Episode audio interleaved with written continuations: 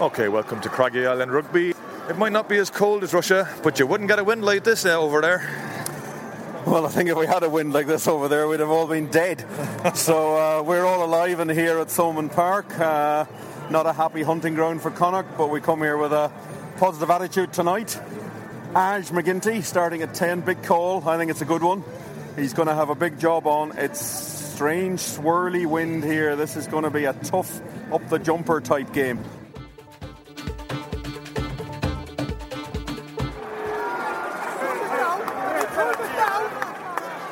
Okay, William, we're just coming up to 19 and a half minutes gone, and Connacht are leading 10 0. Yeah, it's a great start. They're playing really, really well. Seem to have adapted to the conditions better than Munster. This this wind is making doing anything, kicking or passing, very difficult. But great uh, possession play for the Connacht try, which really came when um, they walked through a completely static Munster defence. Um, got to hold them out here now. This is this is their first real attacking opportunity. Yeah, we're a five metre five metre line out for Munster, who rescued two kicks at goal. Um, we'll tell you what happened at half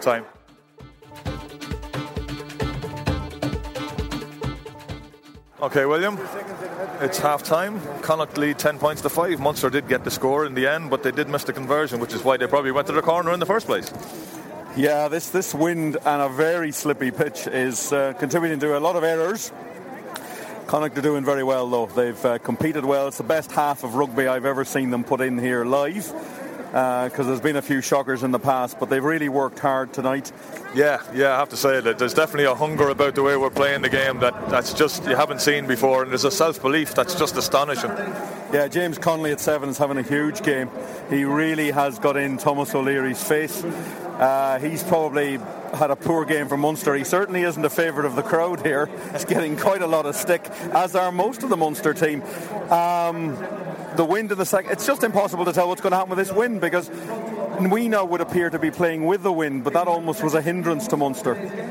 Yeah, it'll be very interesting to see what happens. We'll talk again at 60 minutes. Okay, it's 57 minutes, 40 seconds. We've got a penalty right in front of the post, about, I don't know, 35 metres out. We've survived the onslaught in the early second half. We'll just wait for the kick that Ronaldson's going to attempt, and we'll get an update from William.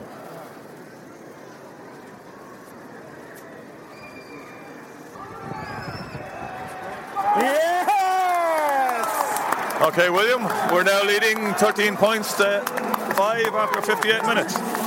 Yeah, uh, big push there by Munster really since the start of the second half, trying to play with a lot more speed, but they just haven't been accurate enough. And Connacht, one chance they've taken it. Um, yeah, game on. think we'll be back at 70 minutes to update you. I think we might.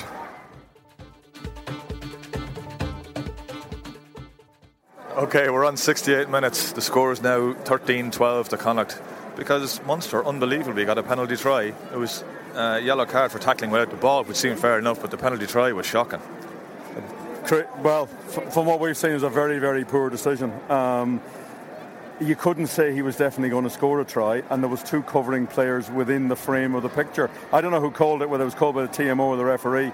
Uh, it took about five minutes to make the decision. The, I have no problem with the yellow card because he was tackled without the ball, but I thought a penalty try had to be given if it was definitely going to be a score.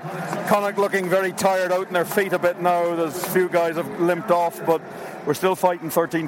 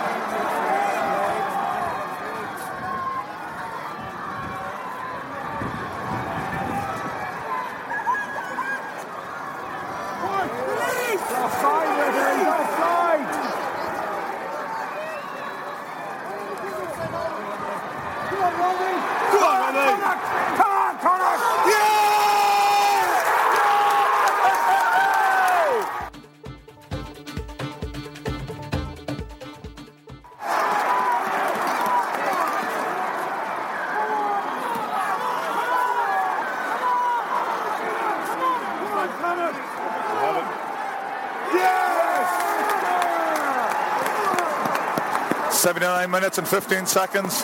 Connacht win a turnover. We've got a scrum on our own 22. We are leading by six points. Oh my God. Okay, this is the second attempt at the scrum on 80 minutes. Connacht put in on our own 22. Better scrum this time.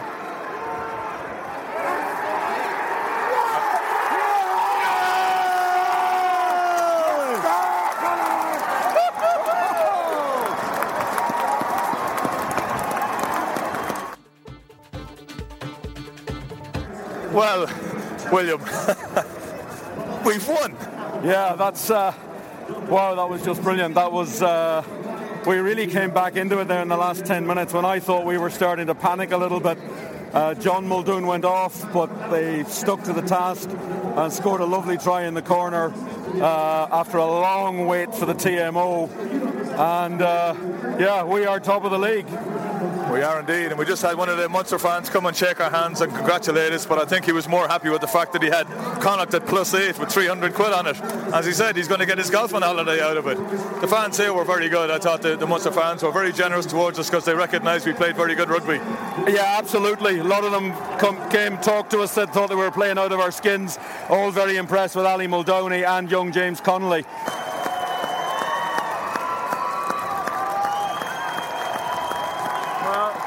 Connacht milking this, and why not? 30 years since a win in this ground, or 29 years. And they are cheering the Connacht fans who are in here in very big numbers. There must be maybe four or 500, I would say, around here. And they've just seen a fantastic performance and a fantastic win. Great stuff. Absolutely great stuff. The post game section of the podcast. This is sensational. That's all I'm going to say. William Davis, good job during the game. I haven't even listened to it yet, but I know it's going to be cracking listening. Alan's just told me he didn't. He abandoned the 20, 40, and 60 minute format and did a update every minute for the end. Wow, what a win! Yeah, fantastic win. Uh, long time coming. Uh, you almost don't believe it. I, I still, I'm sort of coming down from it now, and during the game, you just kept thinking something's going to go wrong here in a minute. And obviously, there was the incident of the penalty try, and you just thought, "Oh no, it's, it's going to go wrong again. It's going to, it's going to happen. It's going to be snatched away." And then a moment of magic, and uh, it wasn't. And um, a fantastic performance by a team that has a lot of belief in itself and in what they're trying to do. Dave, in a sentence. Oh, that was fun. That was such fun. It was horrible. It was everything that sport does to you, but you win. Oh, that was fun. So much fun. Wasn't it, though? I mean, oh, like Thomond Park. I, I can't name another ground in the world I wanted that to happen more than Thomond Park. Yeah, yeah, and, and, and what was lovely where myself and Will were standing on the East Terrace, we we we a lot of what I would call pure Munster rugby fans who were really appreciative of how good we were. Uh, Linley, I mean, yeah, what's your initial reaction? Great win for Connacht Rugby, great win for the fans, mm. and a great win for a lot of players. And I will particularly say for John Muldoon, the captain, who earlier this week at a press conference said that he got his first cap, although it wasn't an official one because it was in a friendly, against Munster and Thomond Park, and he had never won there. And I think for him, and he said it was one of the things he would dearly love to do before he retired. Well, he's not going to retire. He says he's fit and he's going to continue while he still has love for the game, which is great to hear. But at least he is, he, he has achieved that. Yeah, the amazing thing is for the for the entire game, but particularly the ten minutes before his sin bin, were for me, and I've watched John Muldoon from the, since the very beginning, the greatest ten minutes I've ever seen from John Muldoon. He was inspirational, and that yellow card was crushing at the time. I mean, we're going to go into more detail later, William, but to go from that, Alan's in. Yeah, go for it. Yeah. The yellow card wasn't crushing. It was the penalty try that was crushing. Yeah, that's yeah, that's. You know, the yellow card was deserved. You tackle a man without the yeah, ball, you can't, you can't. One hundred percent agree. How, how they thought that they were going to score a try from a rubbish pass with two Connacht players coming across the field to defend, and uh, I don't know who it was that was catching the ball. Uh, Andrew Conway was coming in, I think, but I don't think it was a clean pass. No, no. but here's the thing. You give the penalty in the yellow card because you think the guy has been tackled without the ball. Mm. You can't give a penalty try for that because the whole logic of you giving The penalty is that he's been tackled. So therefore, if he's going, if he catches the ball, he scores to try. Well, why are you then sin binning the guy for a tackle that you don't think was going to happen? It's completely mind blowing logic. The two things don't work with each other. Either it's a penalty try, or it's a ta- or it's a penalty for tackling without the ball. And if you give the penalty for tackling with the ball, you can't give the penalty. You cannot give the penalty try. And somehow he managed to find a way to do it. And, you know, he, he couldn't believe Tiernan O'Halloran could have scored such an easy try, so he had to check it. We were joking that, like, we think he went to the TMO just because it just felt wrong, Connacht scoring a try like that against Munster. I have a funny feeling the officials are still going back over the entire match in a full TMO just to try and check if we made a mistake there. But the main point is, William, the answer was great. We have to put a cap on the start of this podcast. We've got some great post game audio before we start really yapping about it.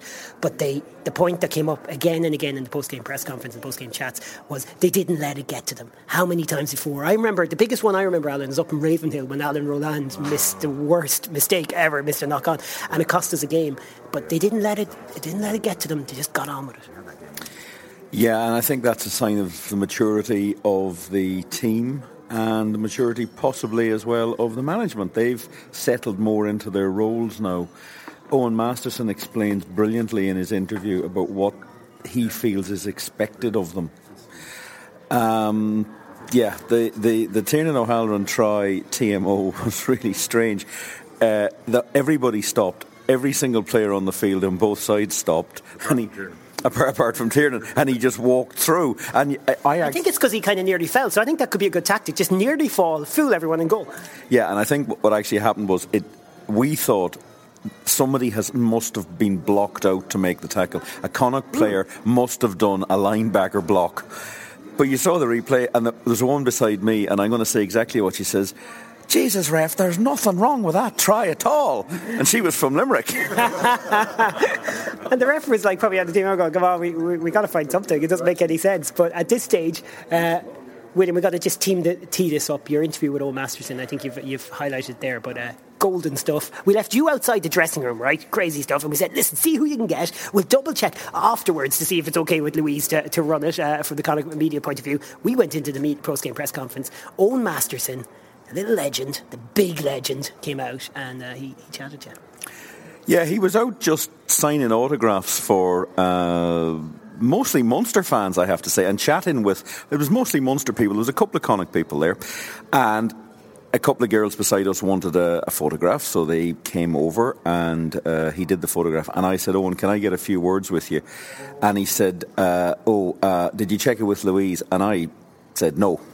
So he said, Well, I'll have to go and check. So he, he went off, and I turned to Alan and said, Well, he's hardly going to. He said, I'll go and check with Tim Allnutt. Tim was standing talking to somebody, but he walked past him, disappeared into the dressing room, and I thought, Well, okay, he's gone. He doesn't want to do it, and that's fine. So I put my recorder away. The next thing you know, he comes back out and he goes over to them, and more people wanted his photograph, and he gets a biro from somebody, walks over and back signing autographs because the person didn't have a pen, and then he walks over to me and gives this amazing interview that starts off uh, very normally, and then he starts to well up, and you can just see how much this meant to him. He knew. I was going to ask him a third question, and I realised no, it's time to stop it now because he really was starting. Uh, the tears were in his eyes, and he's just talking with real controlled passion about what is expected of the 23 players, how it works with the starting 15 and the eight on the bench, and what Pat Lam had been drilling into them during the week. But enough of me, listen to what he has to say.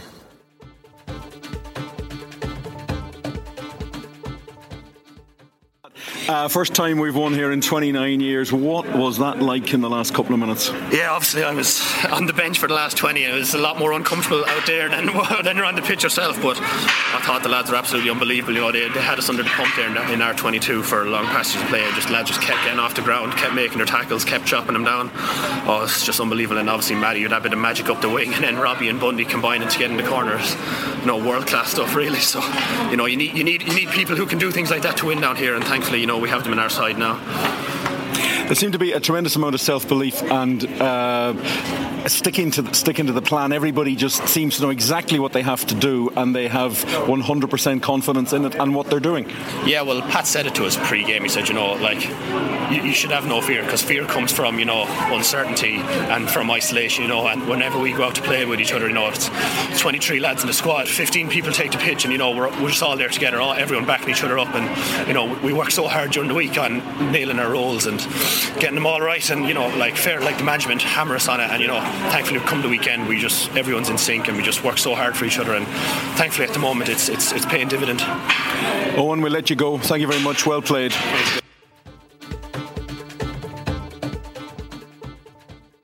All right, quite apart from how amazing that interview was, and you've heard it for yourself, William's doing his own links now. I mean, I tell you what, brilliant. I just did. I just pressed pause. What are we looking at? We're looking at the try again here. Lindy has it on her phone. Describe it, Lindy. That try from Bundee Aki. No, I'll describe it. Oh, the offload from Robbie Henshaw. Wowzer. He stepped inside Earls, pops it up.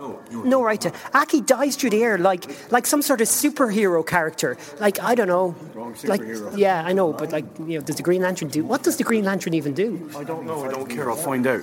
Lantern gives John Muldoon abs. he certainly does. And uh, he gave John Muldoon inspiration. Hey, let's tee up the John Muldoon interview. Lindy, have you ever seen John Muldoon looking so relaxed and kind of, he was on top of the world when he went into that press conference?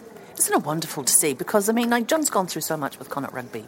I mean, you know, he's he's been there in, in, in, a lot of tough times and a lot of bad times. And, you know, he's he's shown so much leadership qualities. And as Pat Lam said, it's good to have a player um, who is approaching his 200th cap for um, in the league, driving the players onwards alongside a, as Pat Lam said earlier the week, Willie Ruane, who is the CEO driving the organisation onwards. Mm. And I think that people like John Muldoon, you know, are, are, real heroes. They were. He was a superhero tonight in his in his in his B, BLK Green Lantern gear.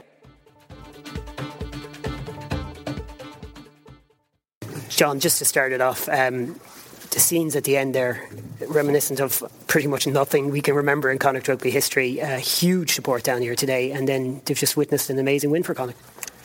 Yeah, um, it's nice to be part of history. First and foremost, um, a couple of us, um, a couple of us have tried a lot. Uh, I think I've had 13 goals at it and it's finally nice to get one. James Connolly turned around beside me and I thought he had a great game and he goes, my first ever Pro 12 start and I beat Munster at home. made me feel pretty old and uh, yeah, no look, it, it, it's a great result for us on a personal point of view and um, as a squad I think we've been saying that this excuse me, that this year we've um, been getting better and uh, the depth in the squad. And um, someone asked me during the week, what's the difference this year compared to other years? We have the spine and the nucleus of a Connacht team um, with a couple of very important imports and um, fellas from other provinces. And um, I think more importantly, we've a lot of young fellas that are able to come up and step into the role and James is a great example. Sean O'Brien's a great example. Um, both Sean making his first ever appearance in the Pro 12, James first ever start in the Pro 12, and um, when you've got depth in your squad and you lose someone like Nepia who's had a great start to the season and then James comes out and puts a performance like that, it, it's nice and sweet. And it it, um, it shows that there is depth in the squad and it shows that um, there's a lot of belief in the squad as well just talk to me about the fact that you came in as league leaders. Uh, did that, like, how much of the winning run was vital to how much belief they had? Because Connacht haven't started a game as well as that up here, in, in my memory, anyways. I, I, don't think it made any difference that we were on top of the league. Um, we we got to be honest here, and we've got to say that we're top of the league when teams are missing their international players in the World Cup, and Munster, Leinster, Glasgow, a lot of the teams were devastated by the World Cup, and we're on top of the league because we were the least team affected. So we've got to take stock. Um, but what it does is it gives us uh, confidence to come down to Thomond Park and believe that we can win. And um, I think. Wh- when we did our stuff right, we were very, very good. Um, I thought we got a little bit rabbit in the headlights at times, and we, we probably went away from what we said we'd do in our game plan. And um, at times we looked pretty average, but I think a lot of that is due to Munster putting us under a lot of pressure, and I thought Munster played very well as well. Um, the last 10 minutes, uh, or watching that 10 minutes in the bin, I thought we were in real trouble. And in fairness to the lads, they dug real deep. And um, I think that's a good indication of how far we've come and the belief that was there. So, in terms of, of that, yes, we've we've still got a lot to work on. We've still got a lot to do, but um, it's good to see that, and it's good to see us being put under pressure and able to come out the other side. Um, but we've beat Munster in Thomond Park and we've got to go down to Cardiff next weekend, and that's been a pretty much graveyard for for us for a couple of seasons. And um, focus now has got to shift to that. Absolutely, we'll enjoy this and we'll take it in, but we've got to move on. Um, we're top of the league on the 28th of, of November. That doesn't get us anything. Last year we were um, top of the league. We are in the first, I think, five or six until about March, and ultimately we didn't get into the Champions Cup. So um, we've got to push on and try and be uh, up there when when it matters.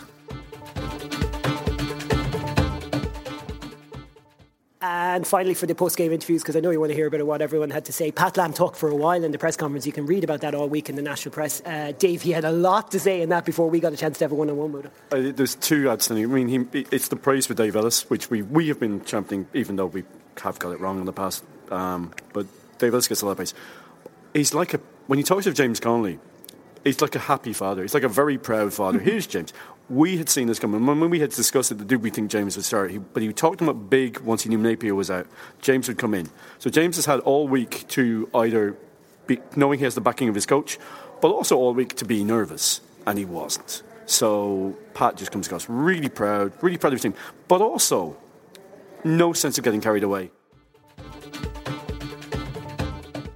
Pat, we've heard a good bit in there from how proud you are of that. I just want to just capture some of the sense of did you have a look around for a second on that pitch after that final whistle to see all those green flags and those Connacht fans in the, in the crowd and what it meant to them?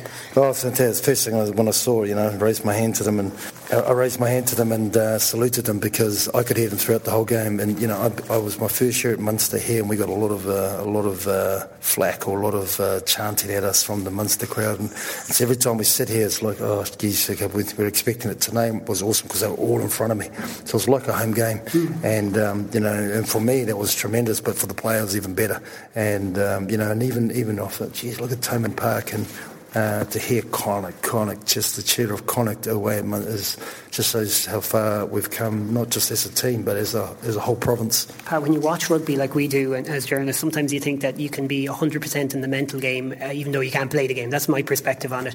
Today, I'm starting to realise these guys are even mentally stronger than any average person because we were so angry at that penalty try. And we, like, uh, I'd say we lost our composure a little bit. The players didn't. You said that in there. They really just kept it in their stride. And unlike Connacht teams in the past, they weren't going to let this beat them. Yeah, exactly. I, I think, you know, we, have been saying it along um, right through about the learnings you can take. And I suppose the thing that was pleasing before we went to Russia, before we even knew all of the delays were going to happen, we said, this is, um, this is what's coming up. It is an opportunity to actually build resilience and mental toughness. So that was the goal and the aim of that two weeks against uh, Russia and, and Brive. So that it, I didn't want them to, something to happen and then say, oh, well, you know, that, that's, we can be better from that. I wanted them to actually train it and understand that's going to happen. So just bang. And so every time something happened, it's cold, deal with it. We've got to train in the cold, deal with it. Um, late, deal with it, you know, and, and, and all of that uh, practice, you know, and it, it, came to, it came an opportunity to, to when we, when we, did get delayed, that boys could then make it happen. And then in a game like that, that happens, boom. And we train around yellow card situations. We train um, different things. We, we, you know, we I throw out scenarios. You know, we're down by three points or we're up by two points now at training. So we talk all of those scenarios, and then when it happens, it enables you to stay calm and composed and stay. And the only way we get back into our game whenever things aren't going quite well, i.e., lose the ball, back into system on defence, um, score a try, back into systems, concede a try, back into systems. Um, that's uh, that's that's what I'm really pleased what the boys are doing. Just the last question, and because I know you got to go and you've been answering a lot for it, but just on the significance of 13 years, I know you say history is history, but it's like I think it's 37 games there, 36 defeats, one draw away from home against Irish provinces. For me this feels like a massive milestone. Yeah, well, now we can say instead of 37 years, it's 30 minutes ago or 40 minutes ago, and you know that's that's now you know ticked off. Um, and like I said, I'm really pleased for you know for yourselves, Connacht people, been around for a long time covering the game. I'm pleased for John. I'm pleased for all the people who, you know, part of that. You know, obviously I've, I've only been here two years or so, so it's not as significant for me the understanding all of that that history. But I am really pleased for everybody that's uh, from here and um, and that they can really celebrate that. And um, you know, particularly John, I'm really pleased for John. And um, but now it's important that you know, and I accept that. But now it's it is it is part of history. It, it, you know, now we move on to the to the next challenge. Right, here in the Radisson in Limerick is where we are. It's where we talked last year after like Connacht it was 42 20. Mother God. That was actually this year. Was that this year as well? Well, last season, yeah, yeah, yeah. It feels like 14 years ago after this. I have to say, folks, Lindley has her phone on the table here and she has a, a little vine of the Connacht try just going over and over again. It's about the 25th time I've watched it. I'm not even starting to get sick of that 10, seven second vine. I could watch it for the rest of the week. Wow, what an offload. And then Aki flying through the air. And the way he holds the ball with one hand, reaches out, scores. And, and they still had to look at it 20 times because the referee was like, Are we really going to let Connacht?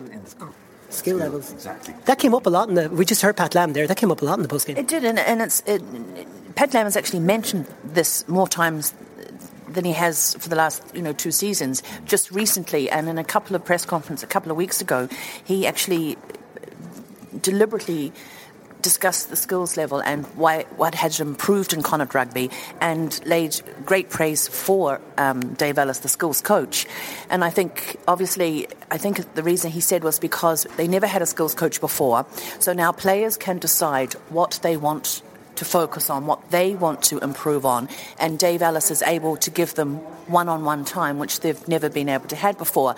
Once upon a time, I think Pat said, you know, when they had spare time, they'd be looking around saying, oh, what should we do now? What should we do now? The lads have grown that much and matured so much, and they've been given responsibility to do it themselves that now they will decide I want to improve on this, and that's where Dave Ellis steps in. And of course, it's not just Dave Ellis; it's the whole organisation. You know, mm-hmm. you, have got the forwards coach, you've got the uh, the S and C coach. You know, you know, you, it's it's a whole organisation who are all pulling together to make this work. We are probably the only team in the Pro 12 and the English Premiership, because I've watched a few games over the last two or three weeks, and definitely the top 14, who are playing Southern Hemisphere style rugby. We trust our skills no matter what the weather, we trust our skills. And it's because we have the skills to trust, not something we ever had before. We are definitely playing Southern Hemisphere style, throwing the ball around. I've watched two or three games. Like as I say, I, I, I got BT Sport because I just had to watch more rugby, and I'm getting frustrated not being able to see it. So I got it for you know watching the Heineken Cup or whatever it's called. And so I've watched a fair amount of rugby on TV recently that I hadn't watched for a while, and it, the game's reverting back to what it was before because the bad weather's kicked in and the, the you know the wind is blowing and the rain is falling and you know Northampton last night were very average. Um, you know, was watching a bit of the Cardiff game today with the Ospreys, and that was another average game. Yet we're coming out and we're showing what's possible. That if you believe in what you're doing and you work hard at what you're doing, and you have young people who, who are given the the, the um, given the right to go out and express themselves, you end up with a great rugby team. If you look at Bundee's try, I mean, the fact that we now trusting ourselves to do it in other conditions, that's exactly the same height of a pickup he made to make the break in NSA. It doesn't matter. They're not worried about conditions. They don't worry about wind or rain or ice. Um, we dropped our first pass today in the 37th minute. Wow. Um, how many had we thrown up to that stage? And Aaron would probably, if he was counting passes, would know that one. But Aaron Byrne, my uh, right hand man in the commentary, left hand today, but uh, what a job. Fantastic. Thanks, Aaron. We'll bring you in later. At the end of the game, he was your both hands man, the way you left him there to, to clean up. Yeah, uh, we left, as you said, I left him with half a radio station to clean up there and, uh, and not a bother on him. Um, but we are trusting. So a, a little bit of a cameo. Sorry. There is. It's I'm not getting surprised by what we're doing. We, we made a joke about him in the first game of the season. Rodney did a sidestep and a one-handed offload.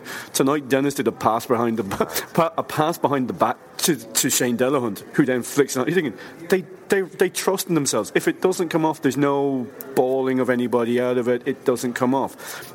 There is a togetherness and a belief there and it's it builds on it. You are told go out and do it. It's it's it, it's why certain countries do well. And you look at different sports. If you're telling guys it's okay to try things, they'll try things, and they go look. Try it again next time. Working it in your downtime. Back to the Dave Ellis and the one-on-one trainings. Those teams that do that, those countries that do that, produce better players in the long run. You're going to see it happen, and it's it's it's brilliant that we're leading the way, and we're showing that actually, if you trust your players and let them express themselves, you can get to the top of the table. It doesn't have to all be about brute physicality. And if it has, if we're playing Southern Hemisphere rugby, I think the World Cup proved that that's the type of rugby that wins world titles. Yeah, I'm wrong. Bath, Bath played that sort of rugby. I knew there was one Yeah. team out there. And yeah, they're Bath three years definitely. in with their coach. They're three years in with their coach as well. Just iconic. That came up in another podcast. But it's it's just that kind of level of of development of a team and what they're trying to achieve. Uh, Dave, I'm going to go to you on Wil- William on this, but I just want to check the lads agree with me. I think Pat Lam went into that press conference. Just wanting to emphasise the four points, you know, trying to just say, look, I, I know it's a big win, but we want to achieve more. So did John Muldoon. But I think Pat in particular was taken aback by the reaction of not just us, the national media to this. There's a very small pool of Connacht journalists who are specifically working on Connacht games and Connacht press conferences, Linny being the prime, the Ne Plus Ultra of all of them. So we are surprised. We, we're, we're almost blasé about it. I know that sounds crazy, but this is what we expect because we see Connacht all of the time. What would, Pat would have been surprised by was how surprised they were. A lot of these the, of- the national sort of bigger named national journalists, people who's rep, you know people who have you know who are the well-known journalistic figures within rugby at a national level, don't see Connacht week in week out. Don't see our forwards our second row is diving on, picking up uh, box kicks. They don't see this, so they are surprised by it, and that feeds into Pat being surprised by it because he thinks that you know, that, well, this is what we do all the time. How come you don't know this? And I think it is to a certain degree. We have got to the top. of the, People are going. To, you'll hear a lot in the two conf, the two press conference, uh, the two interviews about how we got. To, they're trying to play down it, but the big thing that has been played down is that we have sneak, we've got to the top, sneaked under a radar. Not the teams not that the teams underestimate us, but the journalists have. And they are the reason Pat was surprised because they're surprised, and the reason they're surprised is because they do not watch us. Well, one of the reasons they don't watch us is because we haven't been on the television. but the other thing is that um, apparently Scott Quinnell just went off on one about how fantastic Connacht were. Brilliant. He just really went off on one on Sky that he just could not believe how good we are, the scrum, how good the line out was, the lines of running we were taking. That, you know, it's been not noticed just by nationals. We're talking about internationals, journalists knowing us as well. And I teed this up because I always wanted you to talk about William Meyer, just to, just to get an outside perspective on our inside perspective, which was even Pat Lam was taken aback by what this means to people who've been following Connacht rugby for that long. Myself and yourself have discussed this. This away record, elephant in the room is what you always call it, 37 games is what I always say. This was the one where we said if they can break that, wow. Yeah, it was it was crucial that it was broken this season because it's it's a big problem if you get into the statistical analysis of needing enough wins to finish fifth or sixth, and that's Pat Lam's aim this season is to make sure that next season he is not in the Challenge Cup. He wants to get to the Champions Cup under his own steam. And to do that, you've got to win away games. And you've got to win some more interprovincials. I commented to somebody last night that having watched a bit of uh, Leinster and Ulster, that you would almost prefer to have been playing them because they're in a pretty chaotic state. Having watched Munster tonight and listened to some of their fans around us who watch it, but I would call proper fans who go to a lot of games, they've got some issues as well. The feel good story in Irish rugby at the moment is Connacht. We needed a lift after the World Cup. So these um, journalists who have sort of maybe ignored us a bit have now woken up to the fact that there's something going on in Galway that's different to, to normal. And. Um, Connacht should enjoy it and ride with it and just keep doing what they're doing. It, there's a reason. If you listen to us from outside the province and you listen to last week's podcast and you've listened to so much of this podcast and you've no, you're probably sitting there going, the whole country was talking about Robbie Henshaw last week. How is a Connacht podcast not talking about Robbie Henshaw to Leinster? Well, I'd like to. One of the reasons we don't do it is because it's only rumour. Yeah, and he there's hasn't. no news like Yeah. last week. No news. There's no decision, so don't talk about something that's just waffle. Yeah. We can talk about Kieran signing. That's a massive signing for us. It's a huge uh, indication of where we are and where we're going. The fact that Kieran would look at that, he had, a, he had a choice. He could have went anywhere. You know, he's probably, in my book, second best scrum half in the country. And yet he's staying with us. And tonight's proven why he's staying with us. And if Robbie signs, he signs. If he doesn't, he doesn't. But like, I'm not going to talk about it until decision is made. Let's let's move on. Let's talk about what we want to talk about, which is rugby. Lenny, um, Pat mentioned uh, the time Kieran Marmion was sick all week before a Toulouse game, just to talk about when he was only a young lad at 21 and the character he showed. I mean, Marmion is, is a character player and, uh, and he, he does his talking on the pitch. he's he's he's been a, he's been a brilliant scrum half since he arrived. Um, from day one, and remember, he's come in from um, an environment that was uh, whereas he born in England, grew up in Wales, educated in England, of an Irish Loughrea father in Loughrea, um, and came through the system through the exiles, as I understand it. Mm-hmm. And he's, I mean, he's, as, as a person, he's such a, an enthusiastic young person you can't help but like him, and he plays the way just that way as well, full of enthusiasm, full of guts, and I'm delighted that he has continued. And he said he said himself, I think, in, in a statement that he was very happy in Connacht. Connacht had given him his opportunities, and he hoped that he could continue here to, in a, in a way, to pay Connacht back for having faith in him. And what does that mean to, to Sean O'Brien's, to James Connolly's, and all those players? Like James Connolly, brilliant tonight. O'Brien off the bench, made three tackles, then forced a penalty that led to, led to a key score for us. Uh, all those guys are suddenly going, looking at the guys who are three, four years older than them, and they're staying. Yeah, and I think that comes again from the fact that we now have a squad that's and by the amount of rugby you have to play now and the intensity of it, you have to have interchangeable players that you can bring in and have confidence you need confidence that they'll understand the system, but you also need confidence that they themselves are ready to play. So you're building that up almost uh, exponentially by bringing them into hard games like this. This is their opportunity to uh, to really show to themselves as much as anything else that they can compete at this level. And that's what struck me about the game in uh, Russia two weeks ago. There was, there was so much written about that, about the cold and about the the disastrous flight home.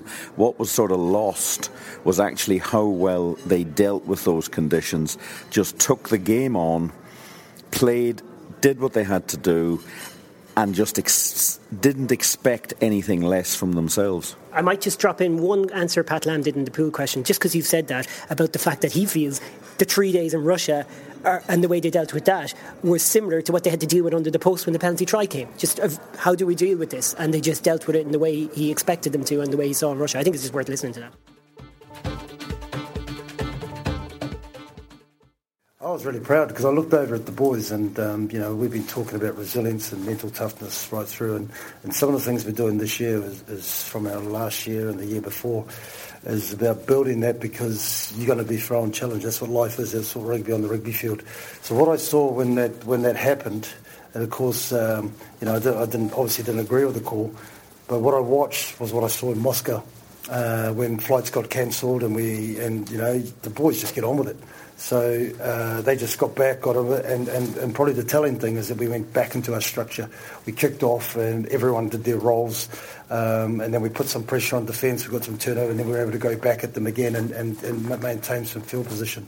So that is the sign that the boys' uh, mental toughness and resilience is, uh, was on. Is that rather than just kick off and everyone be everywhere, but we just did what we trained. The narrative on a little bit, but Alan has something to add to this. Well, yeah, well, I want to just bring on that, that what we're talking, what William was talking about there as well. The fact that you can, you know, what you've got with a good coaching team is you can bring talented young fellas along and actually create a team around a, a, system that you believe in and you get them believing in. So you don't have to start bringing in all these foreign players. How many? I think there's, there's only two non-Irish qualified. Or I, I know Bundee's not Irish qualified yet, but he's going to be. But we don't have we don't have that list of foreign players anymore. We've got what was nine nine or ten Connachts. Nine Connacht born players in the squad tonight, and a further additional six players who had come through entirely the Connacht Academy system. And just a note during the week, as someone said, players go both ways, and Connacht need to accept that. No, they don't. The players in those that come to our academy, literally none of them are handed to us for the other provinces. All of them are dropped from the other provinces and take it upon themselves to look elsewhere. That's what happened. There's no one coming our way, and we don't want any handouts anymore. Our people who come here because they want to. Yeah, but the suggestion that I would feel will come now is there'll be players maybe at other provinces thinking, hmm, maybe I could go down there and learn something more than I'm learning here sitting on the bench getting a splinter in my backside. Yeah. Because in the past, players have basically refused to go to Connacht. But I suspect now the word will spread very quickly and Owen, Owen Masterson, Alan. Just just briefly, in, in a minute and a half, tell the story of Owen Masterson. We heard him earlier. The example that he sets on, on a player who just refuses to give up. Yeah, he was. Um, he, he, came through the, the um, Portlaoise. He didn't play any schools rugby, but was so good with um, Portlaoise. He got picked for the, the Leinster the club side, then got picked for the Ireland club side, captained them when he was under 18, got onto the Irish under 20 side, played in the Six Nations last year, but was then dropped. Yeah, last year, but then dropped two years ago. Was then dropped for the, the World Cup. Decided because he wanted to keep himself going went to Scotland and played for Scotland because he's he's Scottish qualified through his dad. Played in the World and in the Six Nations he did play against Scotland, and then in the World Cup played for Scotland. Um, then came back to Connacht and applied for a job. Went in and said, "Give me a trial. I want to get a I want to get a, a trial." Through Corinthians, went to Corinthians and told them he wanted to play. Then went into the branch and said, "I want to you know come and have a look at me. I'm good." And has shown that if you really are good and you have the drive to go with it, you can make it. And he's a prime example of what Connacht's available to do. Lindy, can you see some more players coming our way now? Maybe like more players that might be actually, like William saying, which would be unusual, coming out of a, of a professional squad in the other three provinces and coming to us. Like. Well, one would one would hope that that trend would continue. Mm. I mean, I, I don't. I would like that trend to continue. I don't want it to continue to the stage where we have them developed and then all of a sudden we yeah. we lose them. So, but if we do like Kieran Marmion and if we get them when they're young um, and they come into an environment which they don't want to leave. And I think that's very important. I think that has changed over the last five years. That is an environment that the players don't want to leave, that it's professional, it's working well, they're all great friends, they're striving to achieve something, and there's good management running it, and there is an, an, an ideal and a vision that Pat Lam always talks about, but obviously there does have to be a vision, but it's actually working towards it and it's being positive, then I think players won't want to leave Connacht.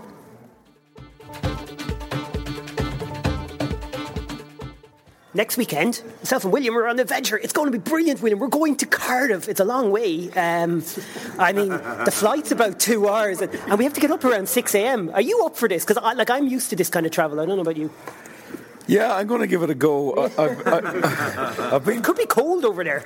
Yeah, the, the, the forecast is something like uh, only five degrees uh, uh, above freezing, and uh, but I am told we have. That's about 26 degrees above uh, Russia, but anyways, yeah. Yeah, I'm, I'm told we have a centrally heated commentary box, nice. Uh, a television screen, somebody to bring us hot tea and coffee, and um, yeah, I think it should be quite good fun. And hey, do you know, that's a good tee up just to talk about next week because Pat Lam was talking about four points. Connacht do want to kick on, William. John Muldoon said when I asked him about um, top of the league coming in, did that boost your confidence? Boy, did he shoot back at me. And he said, not at all. And he goes, at the end of the day, we have to be honest and say we're top of the league because all these players are missing from other teams. I mean, like I'd say other people listening to that from outside of Connacht are going, wow, the captain's even playing that down. And they're aware Cardiff is a place where we really let one slip by last year. Uh, top of the league in November means very little, really. Um, you've just got to this game tonight almost they'll have started parking it now. By tomorrow, it'll be parked and gone. Mm. They can talk about it and use it going forward. But it's a matter of historical record. They've won the match. They have a huge game next Friday night. Cardiff were beaten today. They've won one game out of eight. Uh, they are on the verge of imploding again. It's a it's a club that has enormous issues. I could be here half the night talking about their problems. Not really that bothered about them. Um, Connacht have to go there as the top of the league team and say we're going to win this match. We're, it's a place we haven't won before. We got robbed last year, and then there were other issues afterwards. But next Friday night is a clean slate. You go in, you play professionally. If they play like they did tonight, they will win. And at that stage, you've taken Cardiff completely out of the equation in the league. So that's what's ahead of them. And that's the way they'll, they'll look at it. And I think you'll agree with me, William. Uh, robbed last year, but we had our chances to win it as well, and we, we let it slip. Also, how we reacted to the bad decisions. It, this team's more mature now. Uh, it's moving on, and like I think it's perfect that they're playing Cardiff next week. I think they've actually benefited from the way they reacted last year because I suspect when they sat down and they talked about it, they realised they didn't react in the correct way. They reacted tonight to a dreadfully poor penalty try decision. It didn't knock them off their stride. And that's because they've learned. And any team that learns going forward, you have to, to say well done to them. Look at the mistakes you've made, both in your reactions and in your tactics, and make sure you don't do it again. Yeah, um, I did catch some of the game. We were listening to it um, on a not particularly strong signal from BBC Wales on the way down. It was 3 0. They led 3 0 at half time. Now, it, it appeared to be played in horrific conditions, but I have also heard some of the journalists were talking about it afterwards. They had nine minutes of injury time. In, they phased the phase event twice, went out. They had everything go for them, and they still weren't even very good playing against an Osprey side that is really lacking in confidence. Um, I think they're there for the taking. But we need to approach every game as in, well, what did happen to us last year? And what's the minimum we. I, I came down thinking, I told William this on the way down, that even a losing bonus point was one point more tonight than we got in this equivalent game last season. We need to go into thinking, well, we got a losing bonus point last season. We need to improve on that a win is a win. It doesn't have to be a pretty win. It doesn't have to be. Uh, it doesn't. It can be three 0 with a last minute drop goal going off, some, skewed over. It doesn't matter. It's all about putting points on the table. Pat will worry about the performance, the lads will worry about the performance, but ultimately, in the end of the day, it doesn't matter how well or badly. We can improve that in the training pitch. You can improve your point situation on the training pitch. So therefore, you have to go out and win it. Or otherwise, all the elation we feel tonight is out the window. It's exactly like what happened last season. We bet Munster up in up in Galway. The following week, we went out and we lost to Edinburgh, and it, that was one of the results that scuppered our qualification chances. This has the potential to be that purely on what I've seen today, that shouldn't happen. But you just don't know. It's rugby, it's sport, it's life. Yeah, and on they go, Linley, because you know like if you look at the, uh, the, statistics, Dave's alluding to it. If you compare last year with this year, fixture for fixture, exact point comparison, 15 points up on last year's uh, return from those fixtures. We know, as John Muldoon said, part of the reason for that is, is the strength of the opposition, but it's, it's, it's no more than they could have asked for, really. I think you also have to look about, you know, you talk about learnings of last year, and I, well, I think this is a team directed by Pat who has is learning every season and from every experience.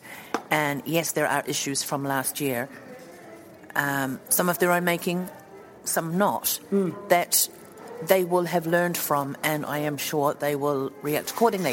I think the thing about it is, I think Pat Lam said at the press conference, you know, we've there's we've we're nowhere until May. We've done nothing until May, and that is that has been their philosophy. And there is a a very um, intent about this Connacht team at the moment that is very composed and very deliberate and doesn't get too excited. Yes, they say well done. They pat themselves on the back, and they have been basically coached into accepting that and moving on we don't know what they say behind closed doors as, as ways of motivation. We're not privy to that. But I do know that last year will rankle and the aftermaths of last year and what happened as a result of that will rankle without going too much into detail, of mm-hmm. course, will still rankle, but they will go out there, I am totally sure, with just to get the job done. That's it. Yeah, uh, Pat even alluded to the fact that some of the players who weren't involved today were looking at different videos of the Cardiff game. So that's suggesting that Alan, certain elements of this squad, you know, they'll make the changes, and and it's it, it's even part of a plan. You know, you guys mightn't be playing this week, but you'll be playing next week, and I want you to work on this or that. Yeah, there was a hunger. I said it to William at one stage during the thing. We were so hungry. Any loose ball that went out there, we appeared to win it. When the ball went to ground, we wanted to. We, we just there was just a hunger about the likes of Dillane and Connolly. They were just stepping up and really showing that they were incredibly hungry. And I don't think it'll react the way it did last last year against Edinburgh because there will be changes and he will make changes well, partly because he has to half the time. But there is a squad thing. Like we talk about this year and last year. Last year the average age of the team was 24 this year it's 25 like we're building into being a mature side. We're learning as we go along. This week Munster were average age of 28 like that's that's relatively old for a, a team that you know should be playing Pro 12 and bringing young fellas through. Briefers, when were average age of 28 last year, we're a very young side with an awful lot of young fellas in there who are growing and growing and getting more and more belief all the time. And when young people get belief and they really start believing themselves, they become un- unstoppable. again, you look at how the Southern Hemisphere do it. The amount of young fellas who are given their opportunities down there and are believed in by their coaches. It's just not something that happens up here. I was go- all right. Any other business? It seems the most ridiculous slot in the history of a podcast today and today only. Any other business? Could you possibly have any other business? Aaron, you're up first. He's looking at me. No, he's not going to be in the podcast. Okay, so Aaron's the man who doesn't speak, but I just want to give great credit to him because he, he had to put up with me in the commentary today.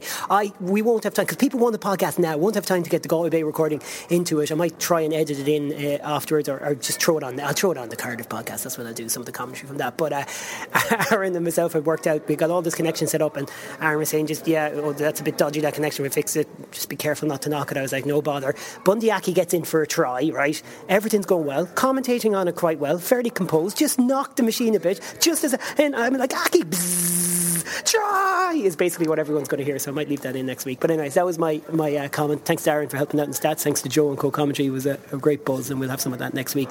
William Davies, Connacht to beaten Munster, 18 points to 12 in Thomond Park. You weren't there in 1986, I have a feeling, although you would have been at most of the home games in those days. You're there today. Yeah, and it was a privilege to be there to see a Connacht performance like that. Um, it's all you can hope for is a win. I didn't think they would win today, uh, but they did. They proved me wrong, and I'm delighted. And I hope they use that as a real stepping stone now to kick on because there's, there's, there's other targets there to be taken down. These are great times to be a Connacht rugby follower, aren't they? Yeah, it's just, I was saying to Alan when we were waiting for the interviews to finish, um, I follow quite a lot of sports, and it's been an amazing couple of months. Uh, I've got Connacht Rugby. Uh, West Ham aren't embarrassing themselves. The New York Mets got to the World Series final. And Middlesex County Cricket Club came second in the county championship. So, what's not to like? Alan, yeah. Yeah, 19- Final thoughts. We're changing the segment for one week only because there's no other business. Final thoughts. All right, 1986. On the Munster team were two former Connacht coaches, a certain Mr. Bradley and a certain Mr. O'Sullivan. And on the Connacht team, we had Davy Henshaw, who was Robbie's uncle. So there's still a connection. Amazing stuff. Yeah. And uh, that was an 11 9 win with a last minute try from Liam Mulcahy. Is that correct? It was, yeah. Well, Liam, you can uh, climb off that bar stool now and accept uh, it has to go the way of Bundee Aki. Dave, final thoughts first?